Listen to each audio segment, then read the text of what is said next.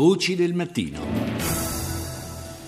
E adesso torniamo a parlare di Ebola. Avevamo chiuso la rassegna stampa estera appunto parlando dell'epidemia legata al virus.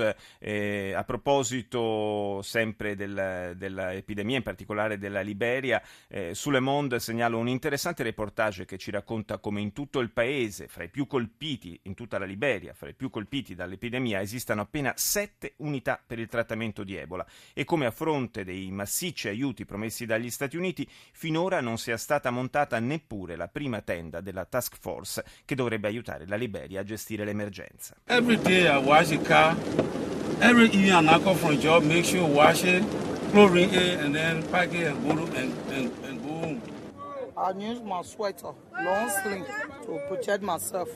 Sono le voci di due tassisti liberiani che raccontano le precauzioni adottate per sfuggire al contagio. Ogni giorno lavo la mia macchina, dice il primo, ogni sera prima di andare a casa passo la clorina e l'aspirapolvere. Uso maglie a maniche lunghe per proteggermi, dice l'altro. Ho la mia acqua insaponata, la mia clorina e ad ogni viaggio mi lavo le mani.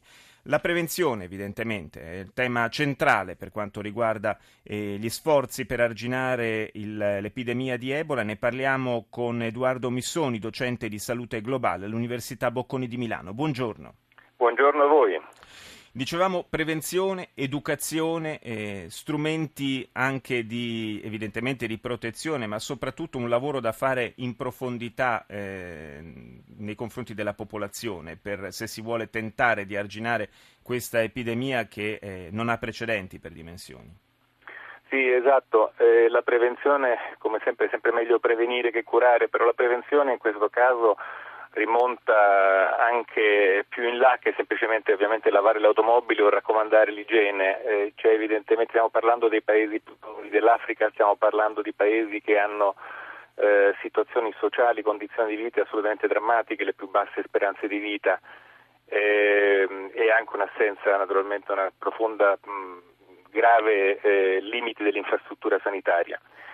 E quindi il problema è cosa fare per evitare il diffondersi di questa epidemia, bisogna naturalmente cominciare proprio dalla comunità. È interessante questi, questi, eh, questi esempi di, di tassisti che lavano le proprie automobili certamente portare il messaggio il più profondamente possibile nel paese. Ci sono gli aspetti antropologici addirittura da considerare. È probabile che l'epidemia si sia diffusa per, anche per l'uso eh, di commestibile di carne eh, di pipistrelli che mm. naturalmente è un'ottima fonte di proteina, però sappiamo che sono anche appunto depositi del virus di Ebola e quindi riuscire anche a modificare alcune abitudini alimentari o insegnare a usare eh, anche nella preparazione di questi cibi dei guanti. Non, non è facile se sono abitudini molto radicate riuscire a, a, convincere che l'Ebola non è una maledizione, non è nemmeno la colpa delle autorità, non è un cattivo governo. sì, fra le, cose... Cose, fra le, altre cose, dottor Missoni, c'è anche la difficoltà da parte degli operatori sanitari di confrontarsi a volte con comunità locali che un po' per ignoranza, un po' per superstizione, per tradizioni, addirittura guardano con sospetto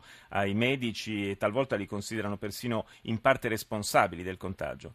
Sì, anche perché in alcuni casi sono arrivati fino alle strutture sanitarie e non hanno ricevuto risposta, delle strutture sanitarie appunto che però non sono equipaggiate, per non essere equipaggiate a volte hanno anche eh, trovato problemi maggiori, quindi il problema è anche riuscire a costruire una, una relazione importante di tipo educativo tra, le, eh, tra, gli operatori sanitari e la popolazione. Bisogna andare nelle comunità, bisogna essere vicino alle persone, bisogna aiutarli a capire che bisogna risolvere i problemi, priori, i problemi primari, cioè igiene, alimentazione. Siamo sempre purtroppo siamo sempre alla solita storia, cioè non si è fatto per molti anni quello che si sarebbe dovuto fare per migliorare le condizioni di vita di queste popolazioni. Stiamo parlando dell'Africa, si parla da tanto tempo di aiuti, parliamo di globalizzazione, ma in realtà l'Ebola diventa un problema solo quando tocca i nostri mercati, sentivo prima le vostre, le vostre rassegne stampa sugli aspetti, le preoccupazioni economiche. L'Ebola tocca il mondo solamente quando diventa un problema economico quando tocca gli interessi dei paesi più ricchi e magari suscita anche